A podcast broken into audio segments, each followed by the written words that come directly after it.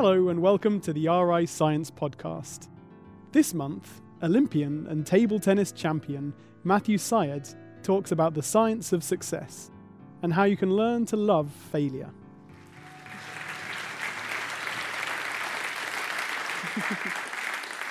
Thank you. What I'd like to do over the course of this presentation, about 45 minutes if that's okay, is try and bring together some of the arguments I make in Bounce, the book that was kindly mentioned, and also the arguments in my next one, my new one, Black Box Thinking.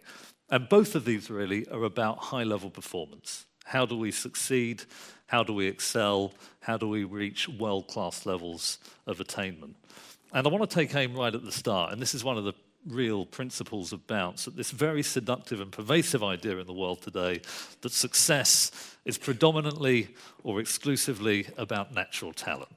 That's to say, you're born with the right sort of gifts or aptitudes, or in the scientific vocabulary, the right kind of gene- genetic inheritance that enable you to excel. Then you have another group of people who lack those gifts or aptitudes, who, I don't mean this group in particular, who, who don't have the right kind of genetic inheritance and by implication are destined at best for mediocrity. I want to argue briefly that this conception of success, and I think that it is to a large extent a cornerstone of Western culture, is at best misleading and at worst highly destructive. Destructive in a measurable way of the people who buy into it, and corrosive also of the institutions, whether schools or sports clubs or businesses that construct their culture upon it. And I'm going to argue that success, not that talent is irrelevant, but there are wider issues at stake culture, environment, mindset, and in particular, the willingness and tenacity to learn from our mistakes. Now, it was said in the intro that before becoming a writer, I was a table tennis player. A few giggles uh, at that uh, point. Um, and it was very striking when I played on the international circuit how often people would watch me playing against an international level opponent and say, Matthew, you're incredibly blessed, believe it or not.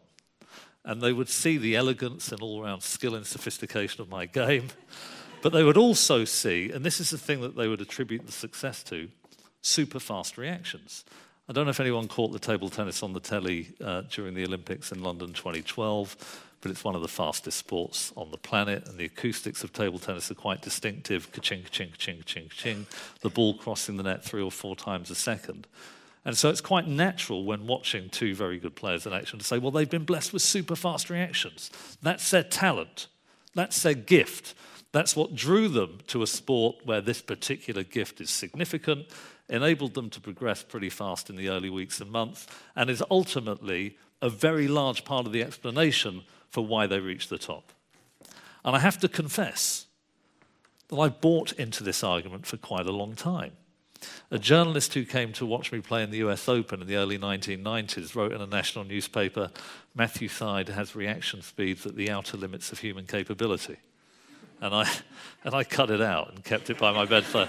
Anytime I was feeling slightly gloomy, I'd take a quick look. But I was disabused of this notion when I had a game of tennis, not table tennis, tennis, with a chap called Michael Stich.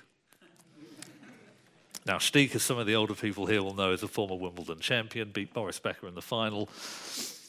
And I was interviewing him for the Times, and my editor said, Look, it might be rather fun, Matthew, if instead of going along with the dictaphone and interviewing Stich in the conventional way, you're an ex sportsman, take a racket along, have a game, have a chat across the net, and get the information that way.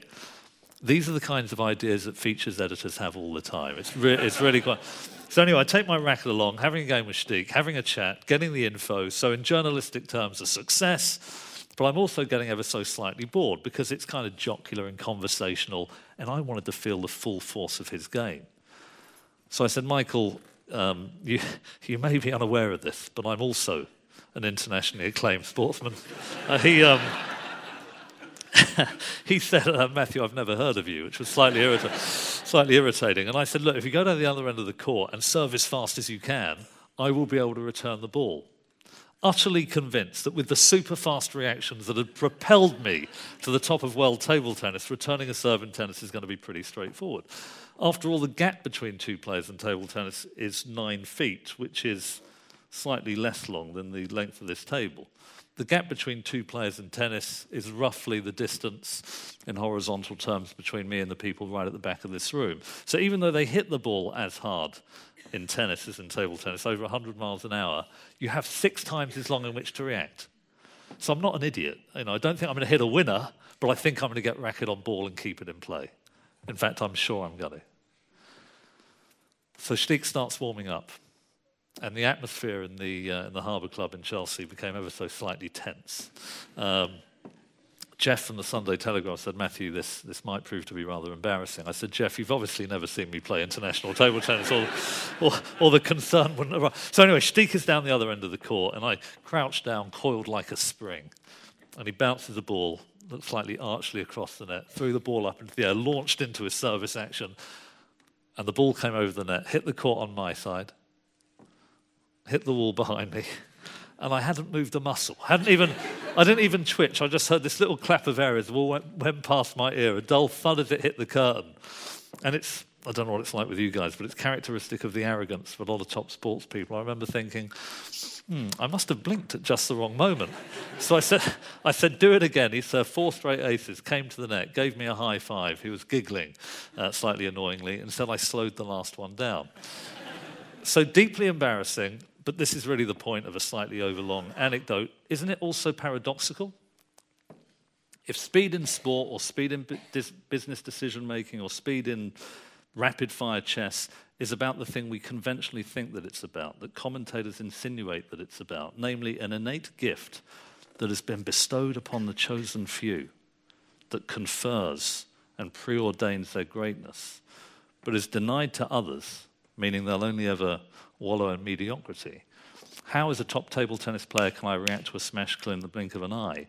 But when returning a serve in tennis was seven times as long, I don't move at all. And to find an answer to that question, whilst um, doing my research, I went to Liverpool John Moores University and the world leader in perceptual expertise in sport, a guy called Professor Mark Williams. And he hooked me up to motion sensors on my feet and lower body. He put an eye tracking monitor on my eyes. And then he had a big screen of a life size opponent, and he had that opponent serve a tennis ball at me. So, just as against Stich, I get down ready to return the serve. Professor Williams pressed play. The ball goes up into the air, and just at the moment the racket head made contact with the ball, Professor Williams pressed pause. And he said, I already know why you are unable to return Stich's serve. I said, Well, how do you know that? And he said, Because the eye tracking monitor revealed that you were looking in the wrong place.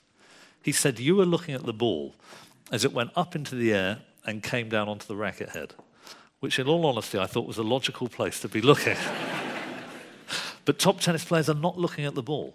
They're looking at the upper body of the opponent, what's sometimes called the postural orientation, the way the hips relate to the waist, the direction of the shoulder, and the lower part of the arm.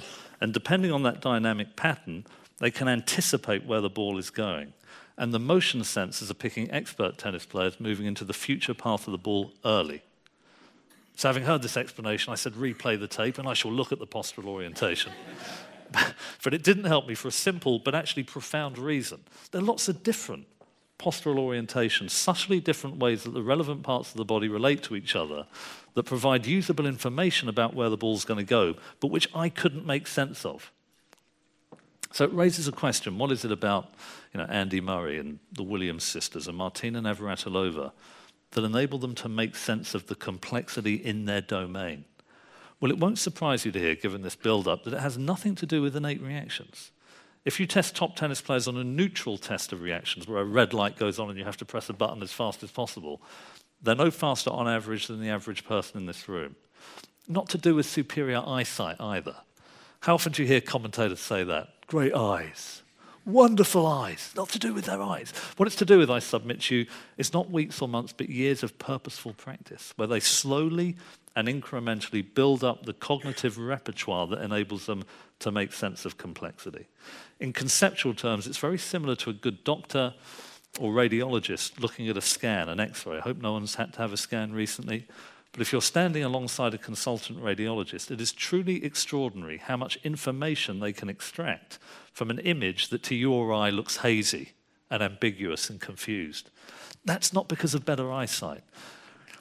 It's not because of superior abstract reasoning that might be picked up on standard parts of an IQ test, I suggest to you, but years of relatively high quality practice. The quality of the practice in healthcare isn't high enough. It's an argument I make in black box thinking. But it nevertheless reveals that these people aren't born with a gift. It is to do with culture, environment, and mindset as well. Now, I could go on, but I just want to say that the way we conceptualize success, the way we conceptualize success, and I alluded to this earlier, radically shapes the way we behave. I just want to draw a distinction between people over here who say, you know what, success is about having the gift. In fact, you can give a questionnaire to find how people conceptualize success. And broadly speaking, you get the people over here who say, you know what, it's about having talent and aptitude. Don't delude yourself, there's no getting away from that. Over here, you get a different kind of an answer where people say, well, talent isn't irrelevant, but the dominant feature of success is hard work, application, and a willingness to learn from one's mistakes. And what's fascinating is that depending on where you sit on this spectrum, in the answer to this one question, it predicts radically different types of behavior in all of the cohorts that it's been studied in primary school children, graduates, NASA systems engineers, even Premier League footballers. Let me just talk through how the behaviors diverge. Suppose I'm over here, as so many younger and older people are, and I think that my success in my job, my relationships, or in some other activity is about having the gift. Moreover, let's say that I think I've got the gift. You may know some young people who think in exactly that way about success. But in those psychological circumstances, why bother to work hard? Am I not just going to get to the top, buoyed up on my innate brilliance, my genius? This, I su- suggest to you, is an archetypal problem in Premier League football academies, where young people work hard to get into the academy. They always have to, because football is a globally competitive meritocracy. But once they're there, something weird happens. They take their foot off the gas. The coaches blame a lack of hunger or desire. The point that I'm making this evening is this is a manifestation of a belief. The belief that to be a great footballer, you need loads of talent. And if I'm in the Arsenal Academy, I must be super talented. So I don't need to work hard. And they don't make the transition into first team football. What's worse in this mindset is people come to worship effortless performance. If I can do something without trying, that shows that I'm super talented. But think about what that means for an individual. Think about what it means for a culture if the very process through which they unlock their potential is something they're slightly embarrassed about. It's not just true in schools and football league academies, but also in big corporate institutions as well. But let me flip it briefly. Suppose I'm over here and I think talent's very important, but instead of thinking I've got lots of talent, I fear I have insufficient talent. This, I suggest, is a very significant cultural problem in British state schools, where you hear young people saying things of this kind I don't have a brain for numbers. Not the kind of person who could learn a second language. Don't have the reaction speed for table tennis. Think about what that means in behavioral terms.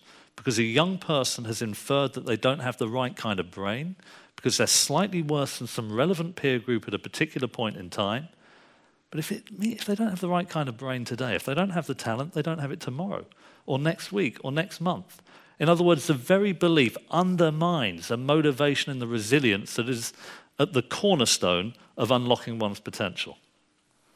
Could go on about that for a while, but let me just contrast it with the mindset over here. Over here, if somebody is failing over here, that's pretty devastating over there, isn't it? Good evidence that I lack talent, probably a wise move to try something else. Over here, failure by definition is a temporary phenomenon because one believes in one's potential for growth. The way one responds to challenges is fundamentally different. Interestingly, people over here are much more open about their weaknesses because they know that they can get feedback and advice and overcome that weakness and grow. People over here feel in control of the narrative of their own development, and so the strategies they deploy are aimed at improving continuously over time. Over here, people are much more worried about admitting to their weaknesses because they're worried they'll be seen as untalented.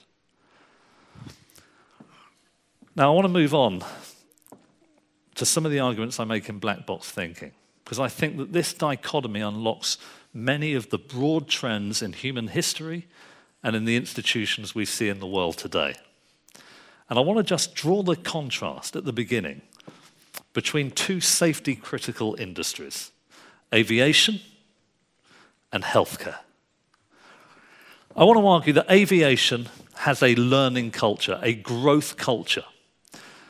When pilots have a near miss event, just miss another aeroplane, or if they've been flying at the wrong altitude, they file a report.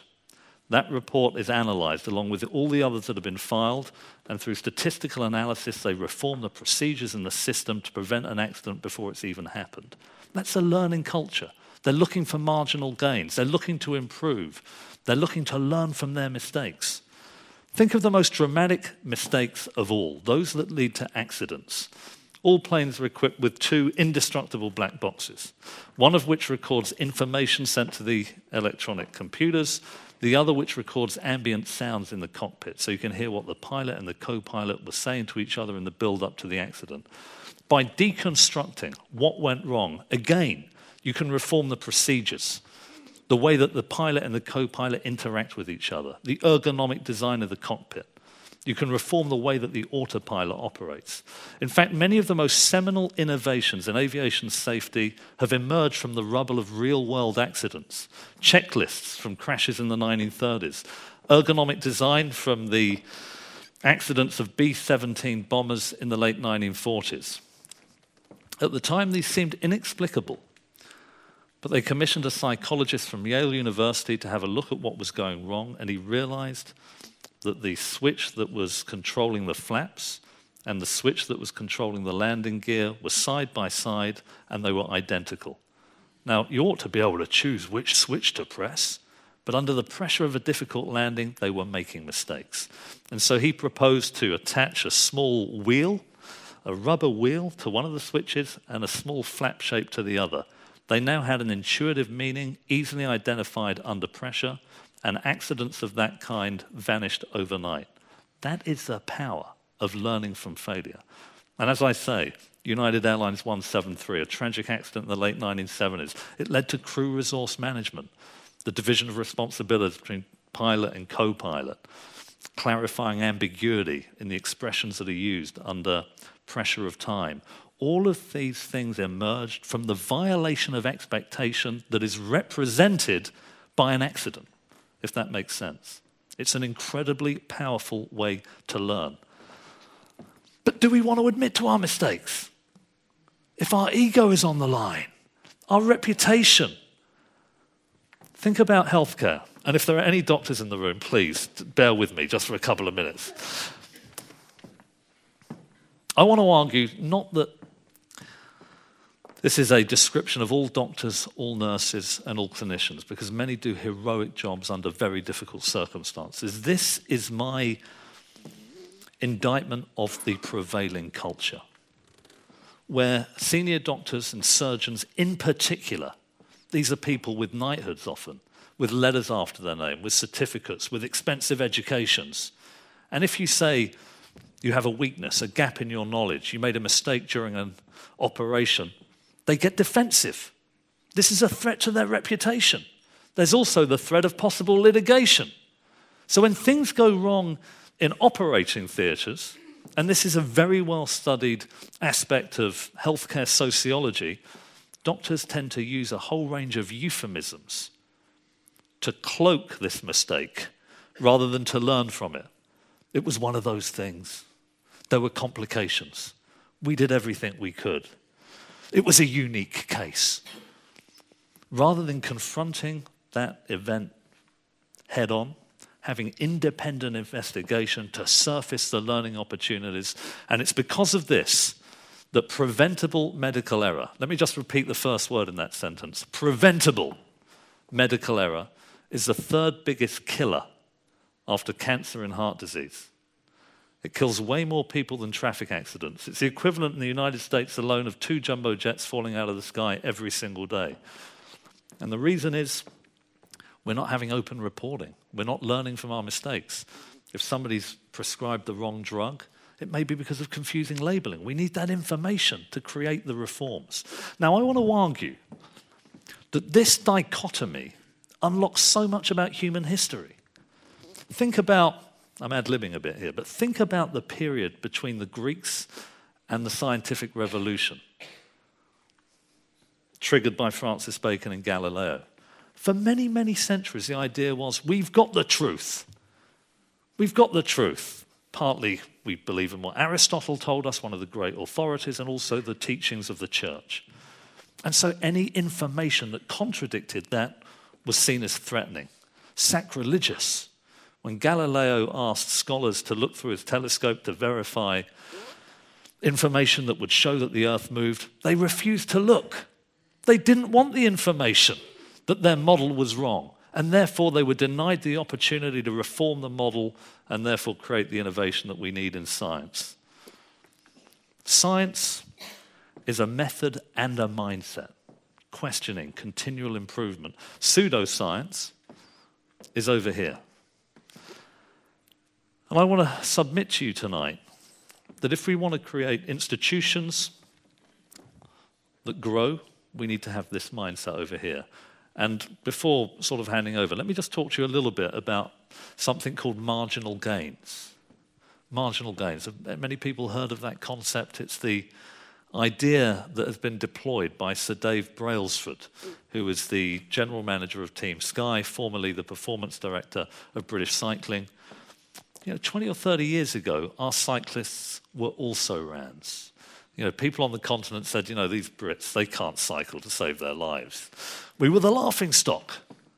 But then we had a coach who came in and employed a method, deconstructed the objective of winning cycling races into all of its component parts, looked at where the weaknesses lie, and then created small reforms that created marginal gains, the accumulation of which transformed a team of also rans into the most envied sporting operation on the planet. The aerodynamic design of the bike was tested in wind tunnels, a marginal gain. They started using antibacterial hand gel to cut down on the risk of infection, a marginal gain. At the Tour de France, they uh, transport the mattresses from hotel to hotel to improve on sleep quality, a marginal gain. They even started to probe untested assumptions like the dynamic interaction between diet, power output, and cadence. That's the speed of the feet through the pedals. And by probing those assumptions, they realized that there were weaknesses that they hadn't surfaced and were able to create more marginal gains. They are now the envy of the world. Or take the Mercedes Formula One team, which creates marginal gains through telemetry, through investigating the weaknesses in their assumptions to do with the pit stop, the engine, and the Mercedes Formula One team, again, is the envy of the Formula One world. Seems to me that that questioning mindset, which is so prevalent in our most successful sporting institutions, is not in operation in our social and political institutions. Think about our hospitals, local authorities. If instead of defending the status quo, they were looking for continual improvements. Think about the revolution that could happen if all of these unexploited marginal gains were exploited and were allowed to accumulate. I could go on. But let me, um, let me just bring it round and, and, and finish with, with a personal story. Did, did I mention at any stage that I was the British table tennis number one? Did that, did that crop up? Now, when I became the British table tennis number one for the first time, now I have to confess, table tennis is not the biggest sport in the country. There are 30,000 people who pay a subscription to the governing body, and about a million people who play uh, table tennis recreationally. So it's not huge, but it's not that small either. But more than half of the top players in the country when I became England number one didn't just come from the same town as me or the same suburb, but from the same street. Silverdale Road in Reading, which is where my parents, who are here tonight, still live. So I can't criticize it. Um, is there anyone from Reading, by the way, other than my mum and dad? So, Silverdale Road is a pretty anonymous uh, street. And I knew enough about um, population genetics uh, as a teenager to realize that there hadn't been a genetic mutation that had hit Silverdale Road and eluded the surrounding streets. And, you know, we weren't good because we shared the same genes. Unless my dad was doing something I'm unaware of, which uh, I've got to tell. I've got to tell you, the first speech I gave after the publication of my earlier book, I was talking about Silverdale Road and saying, you know, the success of this street wasn't about jeans, and it was to an investment bank. And somebody in the front row shouted out, What if your dad was sleeping around? and it threw me for half an hour. I, was, I, I, was, I got through the speech, but I was walking around going, Oh my God, is that what it was? And David Norwood looks a little bit like my brother. And then I, then I realized we hadn't moved to Silverdale, Silverdale Road till I was four. So that couldn't have been the explanation. And of course, it's not about that, it's about the right culture. Let me just reiterate talent isn't irrelevant, but think of the bigger picture. We had the best coach in the country who taught at the school adjacent to Silverdale Road. He equipped us with the right mindset, the willingness to clock up meaningful practice and not to be deterred by making mistakes and having occasional failures. But check this out the only 24 hour a day table tennis club in the whole of the south of England was just near our street. So we clocked up all of that meaningful practice. And we all had a set of keys. That was part of the reason for how we got so good. There was variation, it's worth pointing out. You know, not all of us became national champion, although a lot of us did. You know, Karen Witt, Andy Wellman, my older brother, Paul Beck, Keith Hodder. I remember going with a BBC TV crew along the street, and I was going, yeah, national champion, national. And they thought I was making it up. But there were others who were county players. I mean, some of them only made the club team.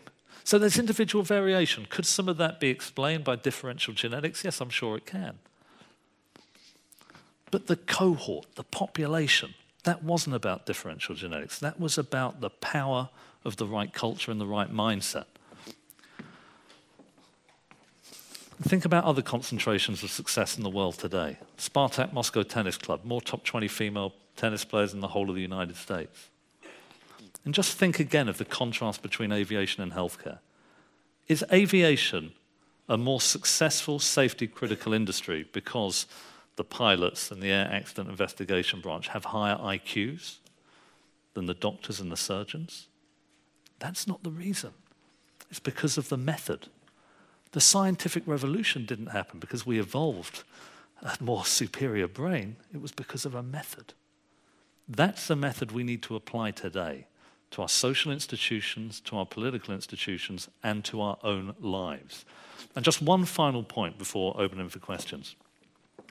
Think about what this would mean in educational terms. Think about our young children who, when they answer a question at school and they get it right, they get a big tick. If they get it wrong, it's underlined in red. The insinuation we give to them that there's a body of knowledge that they are going to absorb, and if they apply it, they will always get the right answers. That's not the way the world works. We have to engage with the world, experiment, see where we're going wrong, and adapt. James Dyson's a great example here. You know, people think, my goodness, what an amazing man to have created, if you like the cyclone, uh, vacuum cleaner. I know there's somebody in the audience who doesn't, but the extraordinary thing. Um, how did he do it? Well, he had the idea for a cyclone by going into a sawmill, and they cut and planed the wood, and the dust was going up into this ducting, and then this unusual shaped thing at the top, and the dust wasn't coming out. So he thought, my goodness, could this be replicated in a conventional vacuum cleaner? And you know the en- engineering proposition of a conventional vacuum cleaner you have a motor, and a vacuum, and it goes into a bag which has holes in it, which are small enough to let the air out, but big, uh, big enough to let the air out, but small enough to trap the dust. Well, he said, why not get rid of the bag altogether? But when he first created the cyclone, dust was escaping out of the top. So he changed the dimensions and he handwrote the result into his exercise book in the workshop that he had in the back garden. And then he did it again and again and again and after 5,126 failed prototypes, he found the cyclone dimensions that made him his fortune. That is a perfect metaphor for creative innovation in the world today. The willingness to test, to experiment, to occasionally break the rules in order to reform them. And that's the idea that I'd like to leave you with tonight and hand over to Vicky. Thank you very much.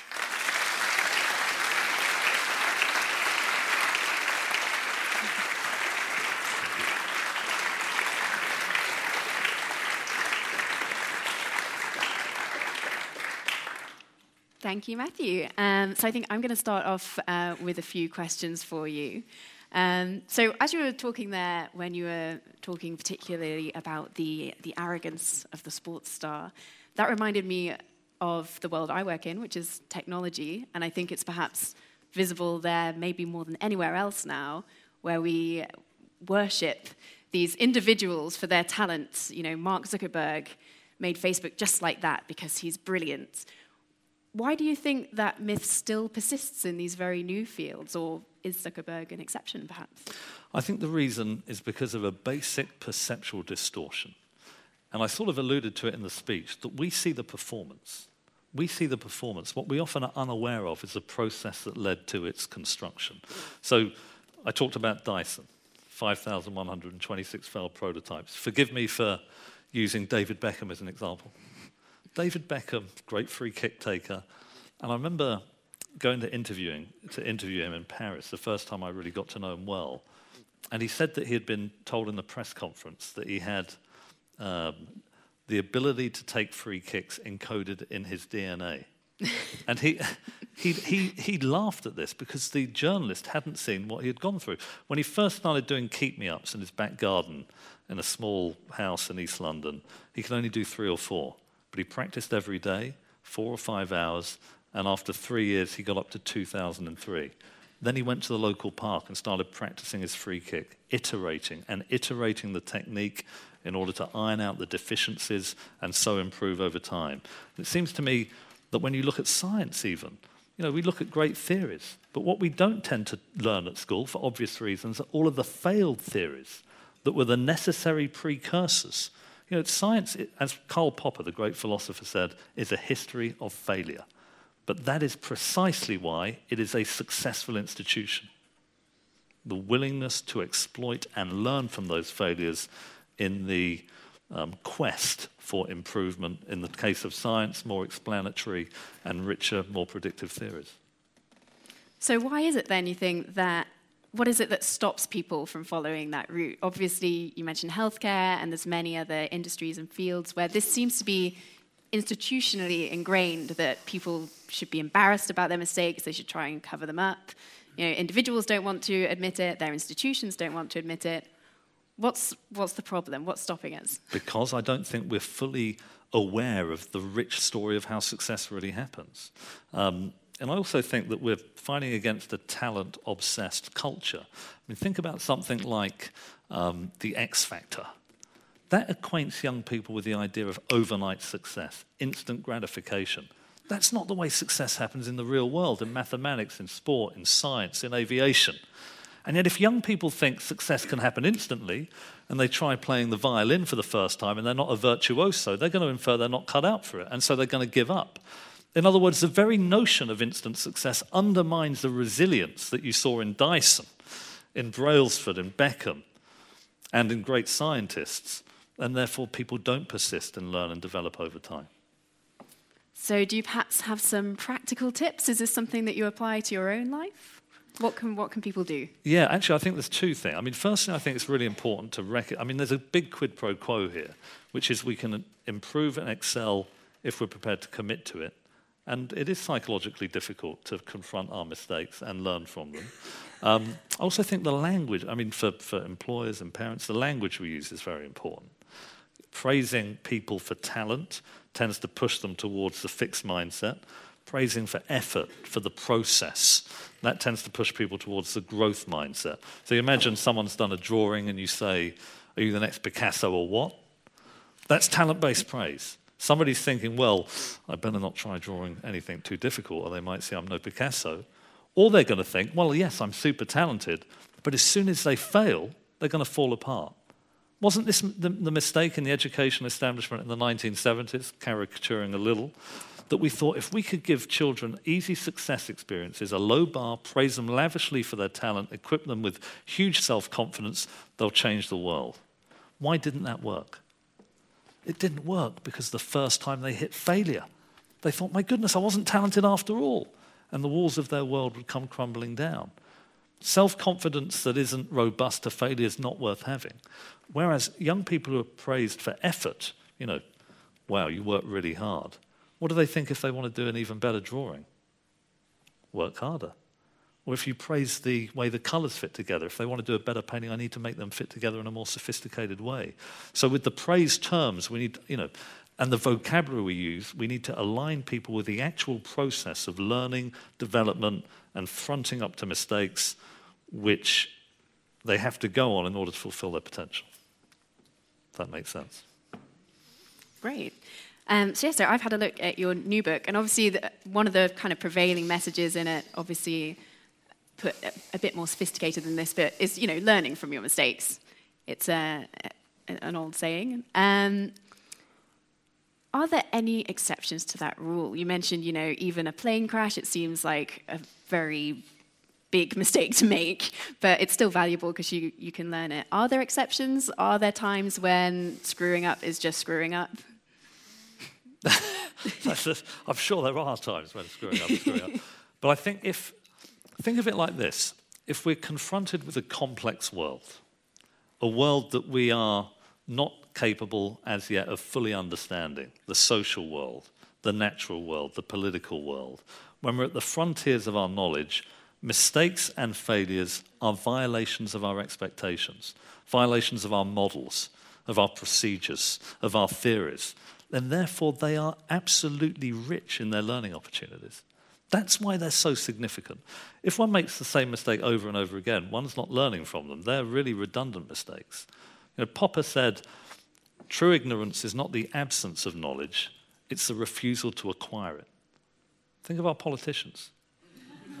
I mean, think of it for a moment. You know, it's so interesting to talk to policy analysts who get some of this material because the politicians don't want to measure their policies because they're worried they might be found out. And if they do, they will spin the data even as they release it so no one think they made a mistake. In other words, the gap between expectation and what happened is not being systematically narrowed, but spun. Well, think about economics and I don't, I mean, I've studied economics at university, but where you will get economists making theoretical predictions that are violated by the world, and instead of enriching their assumptions, they'll spin.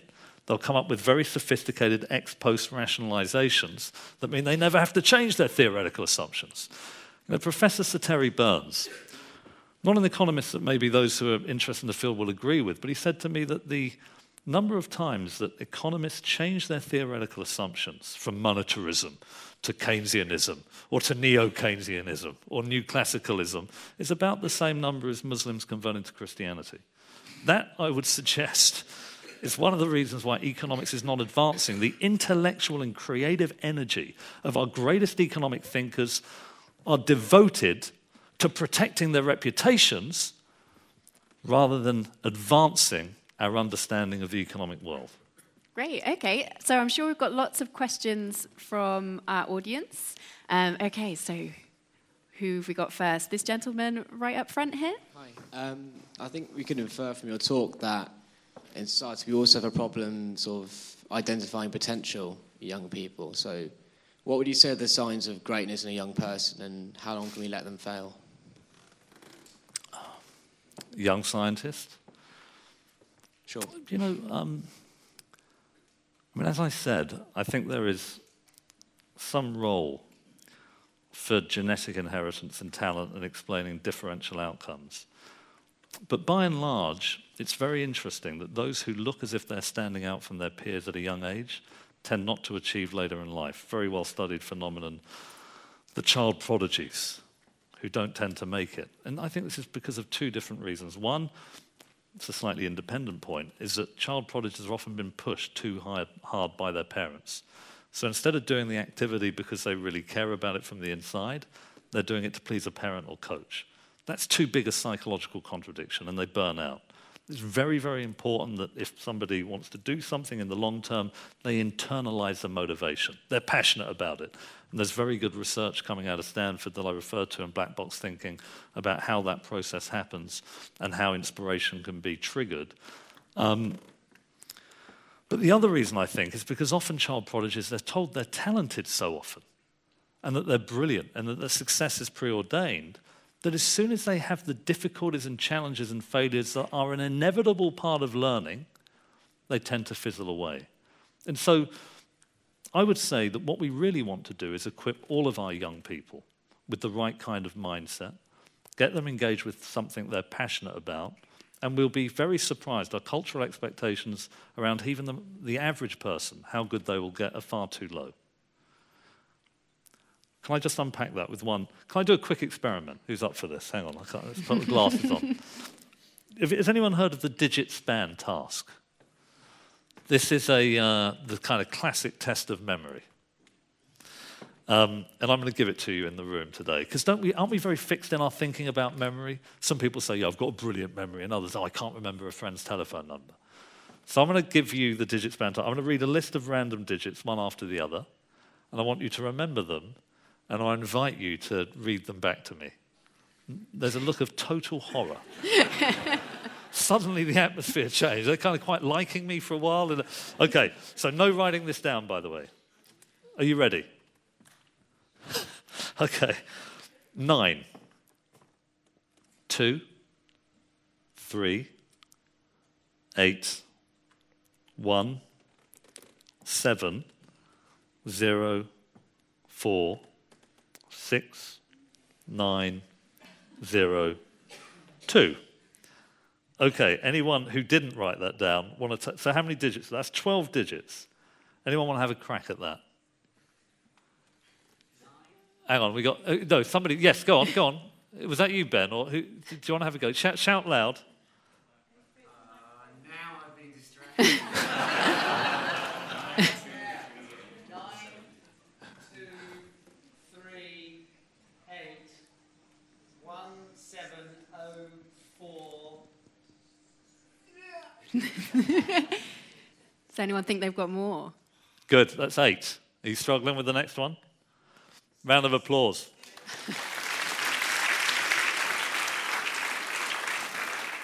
Can I just say that the okay? So it's let's have one other person having a go. Remember, this is a self-selecting group who know what they're doing here.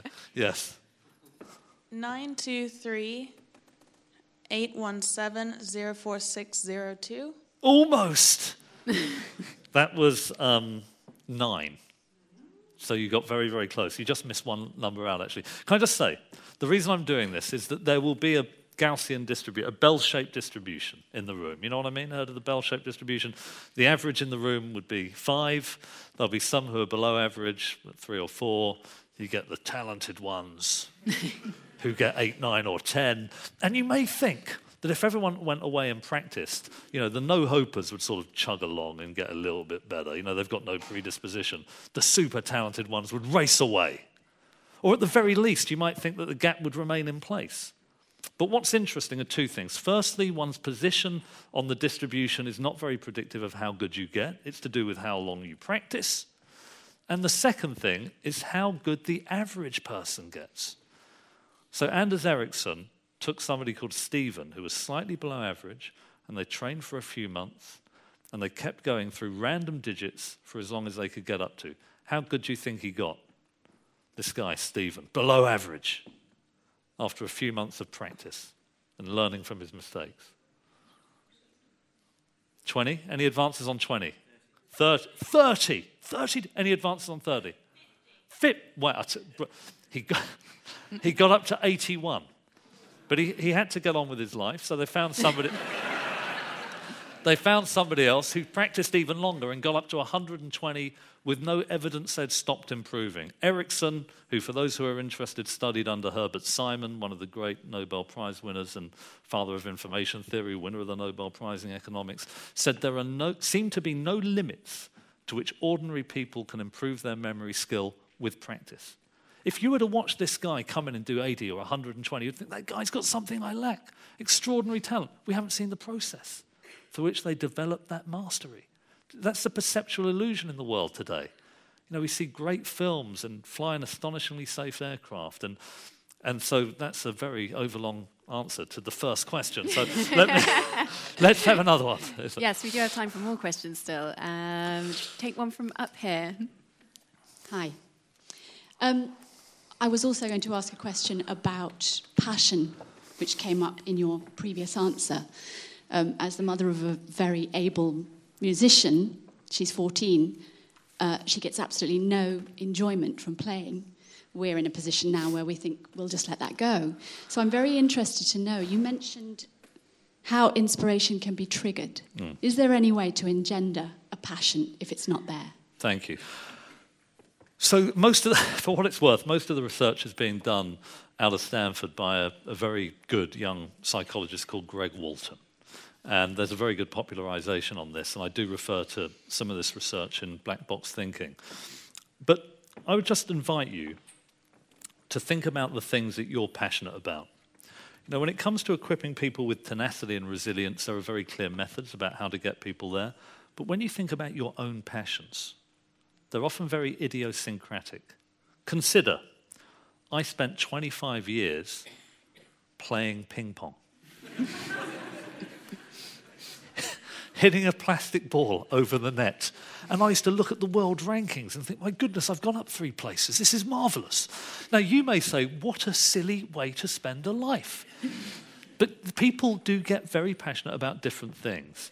And I think, for what it's worth, that the, the things that people tend to be passionate about are things this is the sort of broad picture stuff, if I may say, just at the beginning. Things that have some element of creativity, where they have some element of autonomy, don't feel they're being overcoached, and where they can track their growing mastery over time. Those are the things people. But even within the context of those wider contours, it's still very idiosyncratic.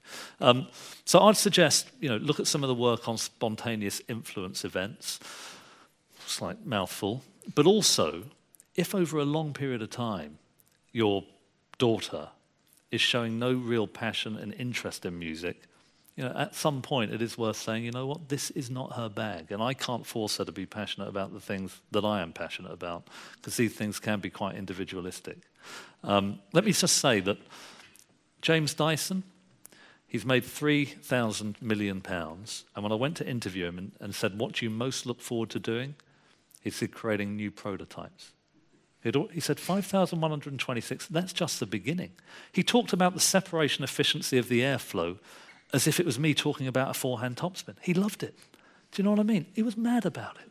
You know, think about great scientists. You know, I bet Richard Dawkins has spoken in this very lecture theatre. Look at the passion when he talks about evolutionary biology.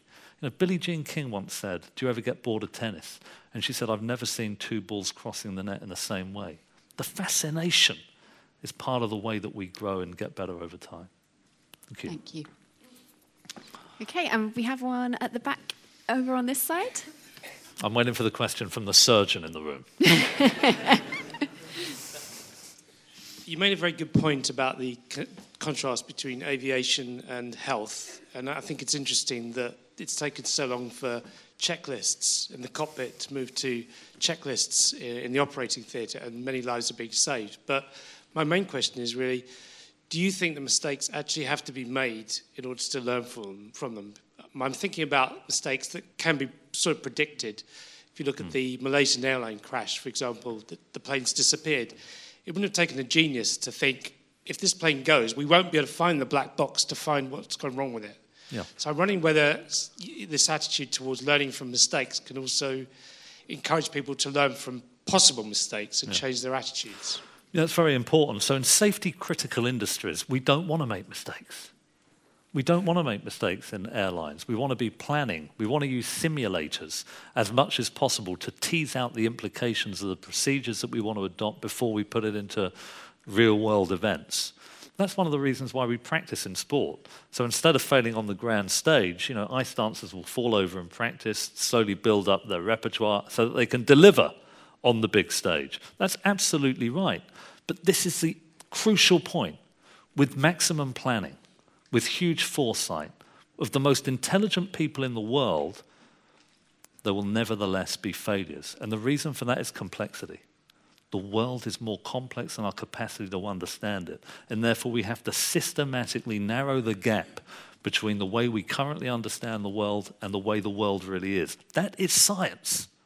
We want to use planning. We want to make sure we test small before we go big. All of those things are vital, but it is not a substitute from learning from real world failure. These are two sides of the same coin. And you're absolutely right, you can learn from your successes too. Thank you. All right, okay, and we've got lots of hands. There's one just, just here near our microphone. I- I'm not a surgeon.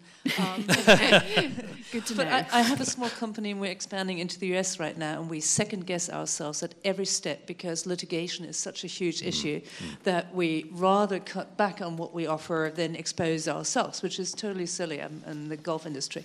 Um, but it's, it's outright dangerous if you get into trouble and you end up completely financially ruined. Now, if I was a surgeon, not just in the US, but anywhere, I think I would think twice. And I'm normally, I'm, I'm a big fan of your theory of, of learning from mistakes and being open. It's the only way to learn. But if every time I admit a mistake, I might end up in jail or financially ruined and my career is ruined because it's personal for people. It's hugely personal when your surgeon makes a mistake on you, which means people do not allow mistakes. I think, I think there's an expectation that it just cannot happen. If it does, somebody has to be blamed. We have this blame culture. So I was just wondering, uh, your comparison with the airline industry is interesting.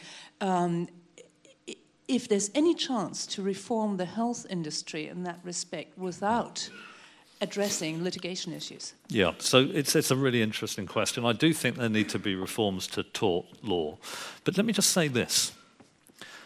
When Virginia Mason Healthcare System introduced a set of procedures of open reporting, so the clinicians were empowered, if they saw something they were worried about, to file a report in the same way that they do in aviation, very enlightened, so it had mechanisms of self correction in learning of the type that I've been talking about during the course of this evening.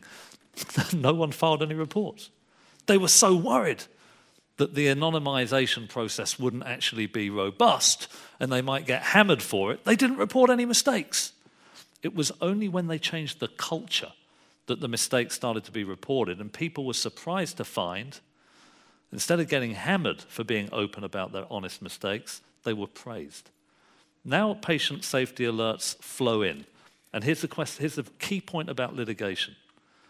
With open and honest reporting, Virginia Mason has seen a 75% reduction in insurance liability premiums. That isn't a one off. That has been true in hospitals across the United States. That's what we need in the NHS. We have the system, we don't yet have the culture, and we don't have independent investigation until we get all those things together. And by the way, you're right about blame. You know, if we hammer somebody over the head, say, say for, let's take the pilots in those B 17s, remember, who were clicking the wrong switch. You know, the one was linked to the flaps and the other to the landing gear. We're firing this person. What an idiot. How could they not pick the right button? You can imagine the front page of a, of a newspaper the following day. Idiotic pilot flicks the wrong switch. How could they do that? They've been trained. That's madness. But what actually happened?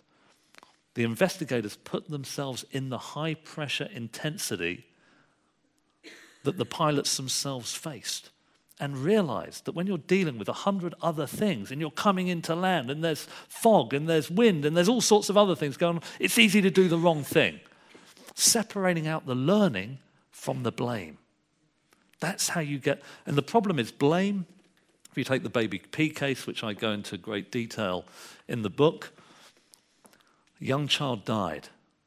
A young child died. That is a tragedy. The very next day, after the court case came to the end, who did the press go after? They went after the head of social services before an investigation had even happened. They hammered them. This woman, Sharon Shoesmith, contemplated suicide. So did the caseworker on the uh, Baby P case, Maria Ward. What do you think happened the next year? What do you think happened to the vital information that is so important to create openness in learning with children? It got buried deeper underground. Clinicians became paranoid about admitting to anything in case it came back to bite them. The paper trails got longer, but there was no information. It was just back covering and defensiveness. The following year, the number of children killed at the hands of their parents went up by 25%, and it remained higher for the next three years. These are very deeply embod- um, embedded pathologies in our culture today. The worship of talent, the desire to preemptively blame without understanding what went wrong, a lack of openness, and the ego protection defensiveness that you see in surgery. These things are psychologically and culturally deeply interconnected. It's exactly the same in politics. And that's what, you know, I'm hoping this book will begin to, you know, if, if, if people read it, which is a long shot. I know. I'm hoping here. That's what I'm hoping it will begin to break down.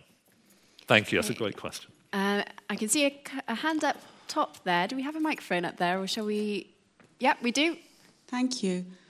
Um, my question was how do you make this real in the real world? How would you be able to simulate failure in a system where, you know, in companies it's all about performance assessments, it's all about success, not about failure. Schools, GCSEs, exams, everything is, the focus is on succeeding. Mm. So, how do you make it real? Do you know, I just think that in order to make it real, we need to get that conceptual change. Instead of seeing mistakes, honest failures, as things that we want to hit people over the head about, we see them as potential learning opportunities. So we get a culture where people are open. You know, on performance reviews, instead of just saying you've been successful, that's fantastic, what about throwing forward? How could we improve in the future? How could we exploit the weaknesses that we currently have in order to get better over time? Um, you know, in the book, I, have obviously mentioned Dyson already, but Pixar, um, Google, these companies are prepared to experiment, to allow their people to take sensible risks and to learn when they do so. And I think it hinges on a conceptual reinterpretation of what error and failure means. You know, this idea of failure being stigmatizing, almost morally egregious, goes back a very long way. According to Sidney Dekker, the great um, systems analyst, at least to the time of Christ. And, you know, not, I'm not associating it, sorry, let me, uh, you know, to the, to zero, uh, the, the, year dot. that wasn't an anti. my father's a born again Christian. I don't want to in any way imply that Christ has anything to do. with So the year zero. so what? No. So so that's what we need to change. And I think that is what science. I mean, we're in a great scientific institution here. That's what science does at its best.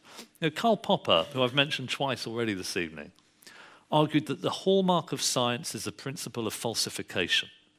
Scientists create theories that make testable predictions. So when these predictions fail, it's an opportunity to reform the theory. But imagine if a theory never failed. Now, tell me if I'm being controversial, but the predictions of astrologists are quite vague. and therefore, it's very difficult to ever prove to an astrologist that the prediction they've made is a false one. And so they, they never have to reform the theory. That is why scientific theories have huge predictive power and have changed the world, and astrological theories haven't. That's the redefinition we need in our, in our corporates as well. Great, and there's someone else waiting for, to ask a question up there as well. Have you looked at whether there are certain cultures or demographics or countries in the world where there is more of a culture of failure? and that it's accepted? And if you have, have you found that in those places they have more success or less failure in the future? That's a great question. So, interestingly, it varies in quite a significant way, and I'll try and unpack what I mean by that. Let's take entrepreneurship. Now, that's often regarded, rightly in my opinion, as part of a creative, dynamic, growing economy. People who risk their capital and learn over time and create products that we want to buy. Now, I think in the United States, they have a very healthy attitude to entrepreneurship. If an entrepreneur fails and the company goes under, they exploit the learning opportunities and will often create another company. Henry Ford bankrupted two companies before coming up with the motor company that changed the world. I would contrast that with Japan, where entrepreneurial failure is deeply stigmatizing. It is very rare for a Japanese person who's created a company that's gone under to ever do the same again. They're blamed, they're considered stupid, and therefore, I think this is one of the deep reasons for the lack of dynamism in the Japanese economy. But let's draw a contrast between entrepreneurship and mathematics. What happens in mathematics if somebody starts getting answers wrong in America and also in the UK? They're written off as, you know, they don't get mathematics, they don't understand it they're written off as untalented, which is why people tend to give up at maths early because they don't think they've got the right kind of brain. In China and Japan, mathematics is considered to be something that everybody can learn and develop articulacy with by learning from their mistakes and getting better and, and, and sticking at it and getting better over time. And now look at the PISA league tables. You know, China's number one, Japan's number four, America and the UK are between 28 and 36. I think that's to do with a fundamental different cultural interpretation of failure in regard to that domain.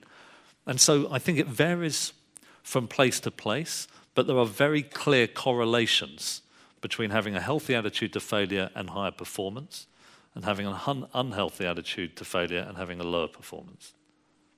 Okay, you've got a gentleman right in front of me here.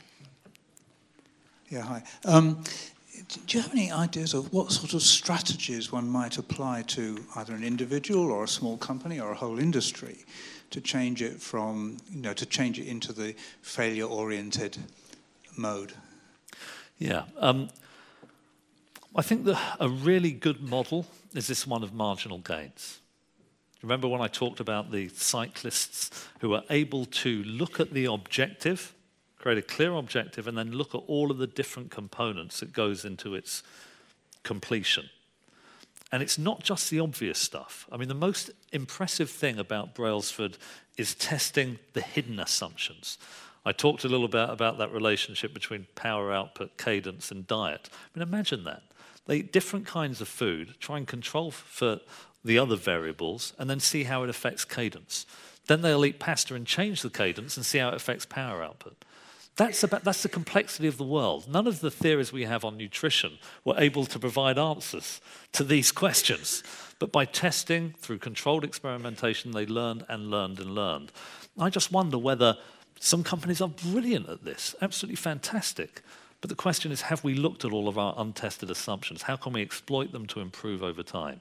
And that, I think, depends on the type of company and the type of objective that they're looking to achieve it can be very highly context dependent, but I think that method and mindset can be, can be very powerful.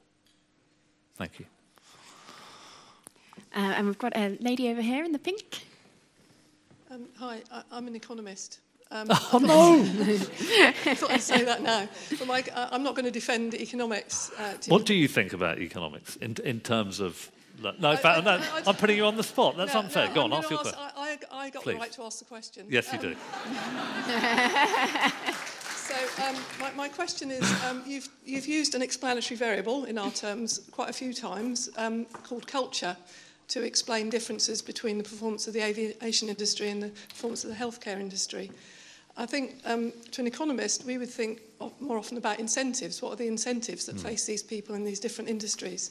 So I wonder if you'd, and I, I particularly want you to think, I particularly wondered if you'd thought about this in the context of financial services industry mm.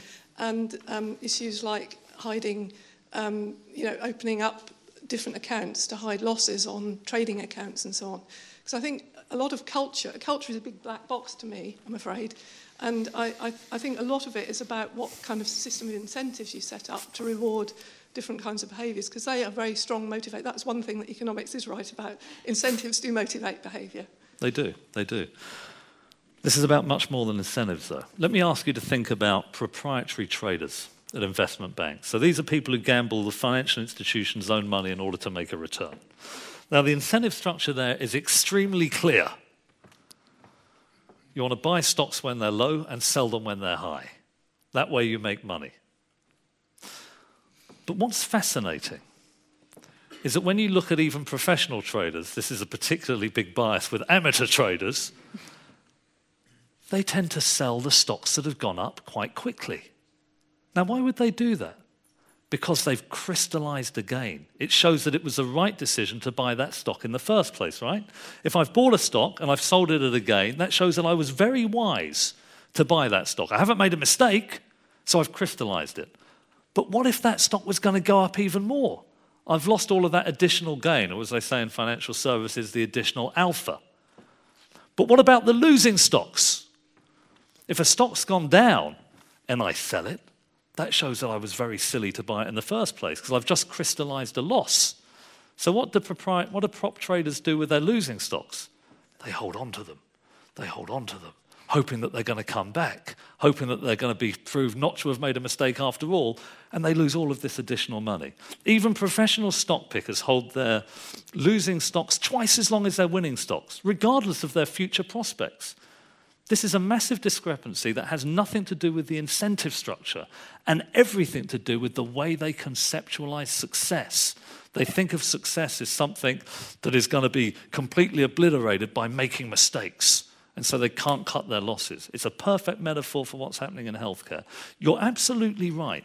Incentives are highly significant in driving behavior, but there's a deeper issue of the way we conceptualize the issues upon which the incentive structure is constructed. And that is what, uh, that's really the message of the book. So I agree with you about incentives. You know, I'm a great believer in using incentives to try and, ch- and nudges and all of these things. I think this is a deeper issue that really needs to be addressed. And it is very embedded in the culture. And I know what you mean. It's a black box in, in a sense. You know, what does that mean? But I think it all hinges on a redefinition of failure, error, and mistakes. But that's a great question. Thank you. And sorry for asking you about that. was an unfair question about economics. yeah. Okay, and um, we have someone right in front of me again. Um, so today's generation is kind of um, based online. We're all obsessed with our phones and everything. So how would you get um, future generations to use black box thinking? And would you enforce that um, through the education system?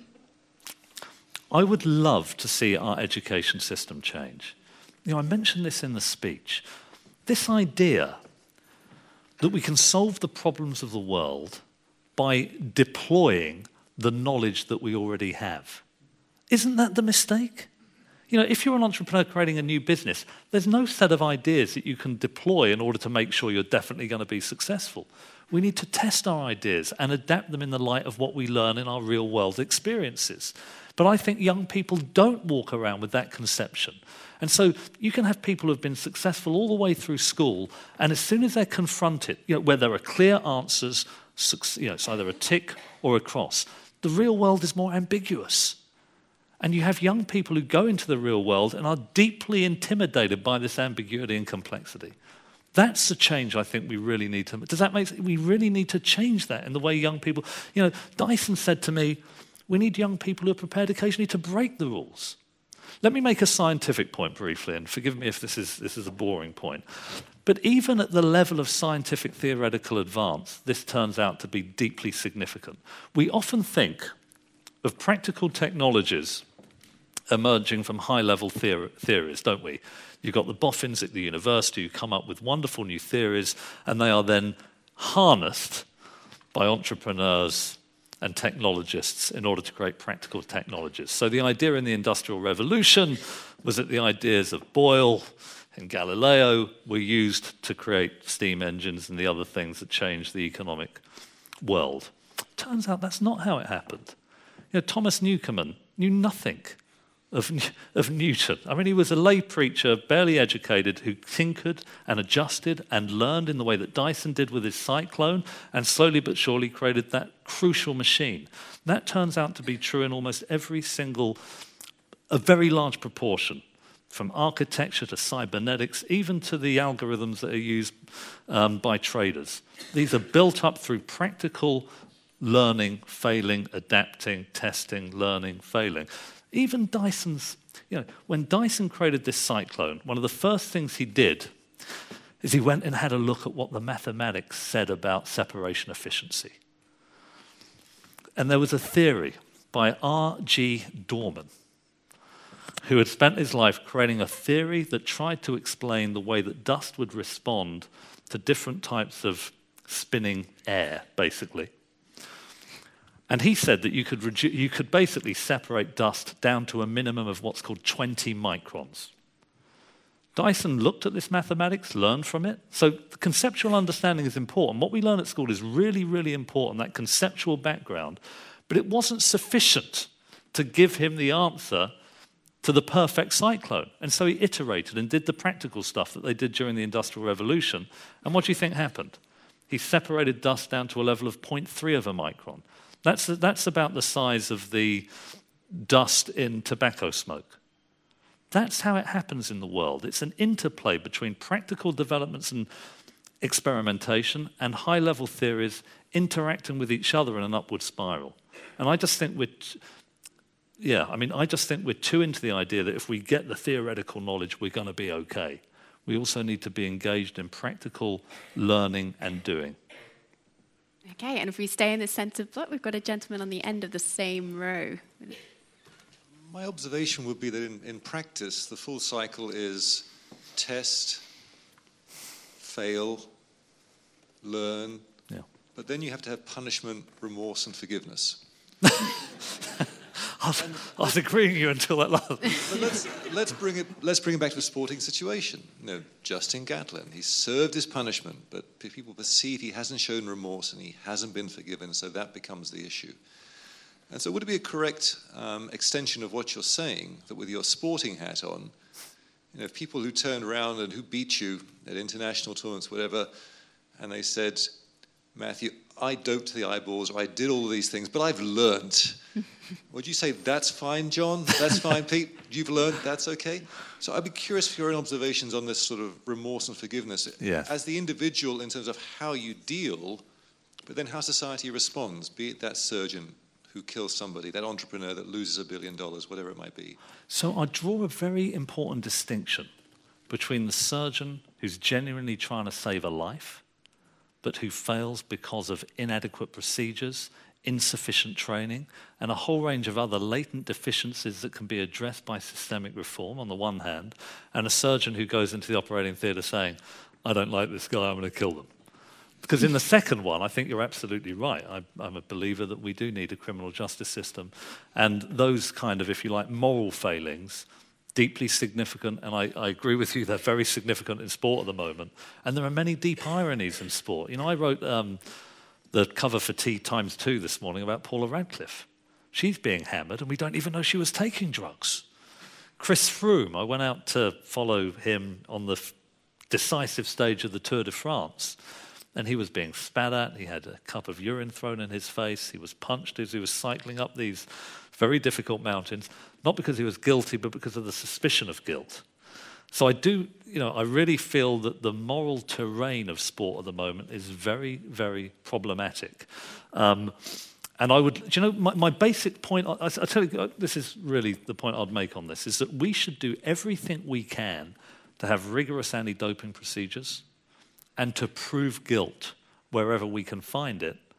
But if we can't prove guilt, we should give people who are merely under the cloud of suspicion the benefit of the doubt. So, for me at the moment, I'm prepared to believe in Radcliffe's innocence. And I'm certainly prepared to believe in Froome's innocence. But once one does have guilt, then you're absolutely right. Punishment should definitely follow. And actually, can I, can I finish with a. Can, would it be okay to finish with my biggest failure? Would that be a good way? Out? Why are you all nodding? I mean, that's the. T- or I, so, so can I just say? So my my the worst experience of my life was it, no, darling, it wasn't marrying you.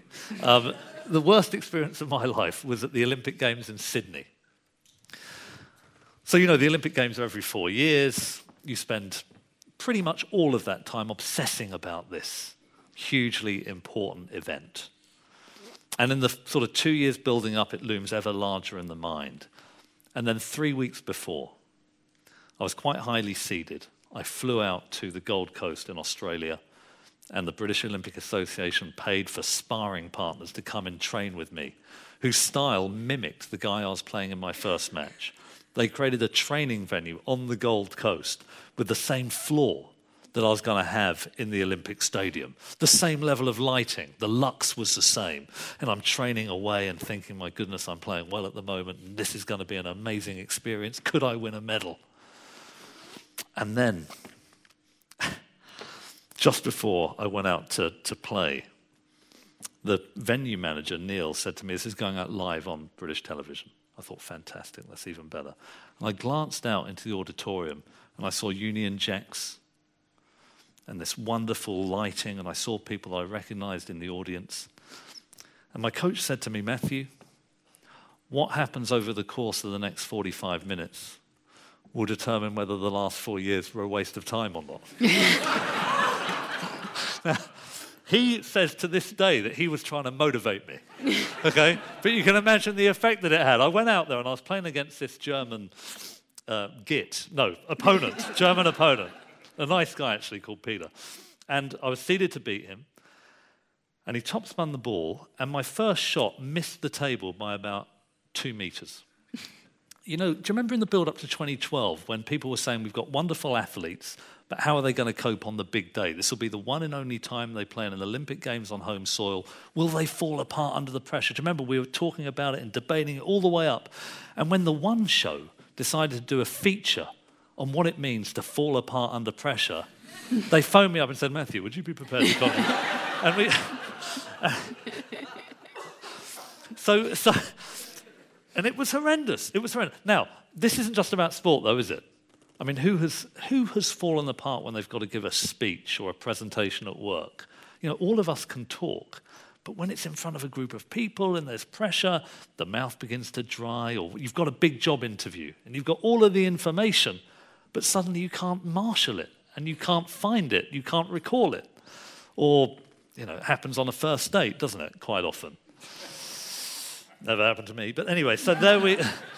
now, so I fell apart and I lost within about 45 minutes to Peter Franz. And I became fascinated in why it happened. What is going on when we choke and fall apart? Have you heard that expression, choking? And it turns out that this is actually quite a well studied aspect of performance psychology. And broadly speaking, you know, when you send out questionnaires, and this was done to our Olympians before 2012, to find out what's going on in their mind, it goes something like this. They say, Well, I'm about to go out and compete, and I suddenly think, What if I lose? And then I think, Well, if I lose, I'm going to lose my funding from UK sport. But if I lose my funding from UK sport, I'm going to struggle to afford the mortgage on the flat that I'm living in. But if I have to move out of the flat, then there is a realistic chance my girlfriend will leave me. but if my girlfriend leaves me and my parents were so keen to have grandchildren, I don't think they're going to want to talk to me for a while. So I've fallen out with my parents. I've lost in the Olympic Games. My girlfriend's left me. There's a possibility I'm going to turn to alcohol. and basically, you're about, you're about to go and play the biggest match in your life, and in your mind, you're living on a cardboard box as an alcoholic at the local roundabout. So this this psychological escalation is a very conventional response to pressure. And it's sometimes positioned in evolutionary psychology as the fight, flight, freeze response. The amygdala, a small almond shaped piece of the brain, which was very early in evolution, we share it with reptiles and other animals, lights up. You've just become highly emotional, fearful, afraid. Now, back in the day, that was no bad thing, because if you were terribly afraid and you confronted the predator, you would leg it, the freeze, you know, the flight response, or you would freeze so that they couldn't see you, right?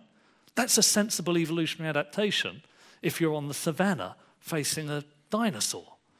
But if you're about to play a match, do you know what I mean? No, but if you're about if you're about to play a match and you need to have fine motor skills, if you're freezing, has anyone ever had that experience of just freezing? when they've got under pressure or wanting to run away, it isn't going to help you. And so I really looked into this in some depth. And, you know, I don't want to hold myself up as someone who's learned from his mistakes magnificently. You know, that, that's not the point I'm making at all. But by finding strategies to cope with that problem, learning from what happened in Sydney, I can't tell you how much it's helped me when I face pressurized situations since that time. You know, really big, defining moments in my life. Instead of going in there and being over here, I found ways of getting myself back to here. I mean, actually, it's quite a. Anyone interested? So, you know, it's quite a trick. You know, instead of saying, and this is the way that the British Olympians tried to avoid pressure, instead of saying, what if? What if? What if? You say, well, whatever happens, and my line was, whatever happens, my parents will still love me. Now, my parents find this a slightly optimistic uh, claim. but you can see how it totally, if you can really find and find comfort in that thought, you're never going to end up over there. And so it frees the mind to do the complex things it needs to do under pressure. And I'll just leave you with this thought Rory McIlroy. Do you remember any of you guys, if you're into golf, do you remember he fell apart when he was about to win his first major at the US Masters? He was leading. He could see the green jacket in the distance. And he went onto the tee, I think it was at the 10th at Augusta, and he hit it so far out of bounds, it ended up in a position that no ball had ever finished in before. And he fell completely apart. Do you know what he did? Instead of saying, oh, instead of not facing up to that, he went and watched a video of what went wrong. He meticulously scrutinized what went wrong. And he realized that he had become way too nervous. He had ended up over there. And he created a new strategy where, as he walks from ball to ball, he talks to his caddy about something other than golf, typically football or the film that they watched together the night before. 25 seconds before addressing the ball, he switches back on and he's capable of playing the game. The very next competition after the US Masters, he won the US Open by, was it a record number of shots? He learned from his mistake, he learned from his failure. And that, uh, the most dramatic failure of all. And I think that's a, you know, perhaps a good way to, to end the evening. So, yeah, on that note, thank you very much. Thank you. That's it for this month. Thanks for listening. If you like this episode, please leave us a review on iTunes or wherever you get your podcasts. It really does make a big difference. And if you'd like to support our work, head to our Patreon page at patreon.com forward slash the Royal Institution. You can donate as little as $1 a month, and you'll get access to exclusive content, early releases, and digital freebies. Thanks.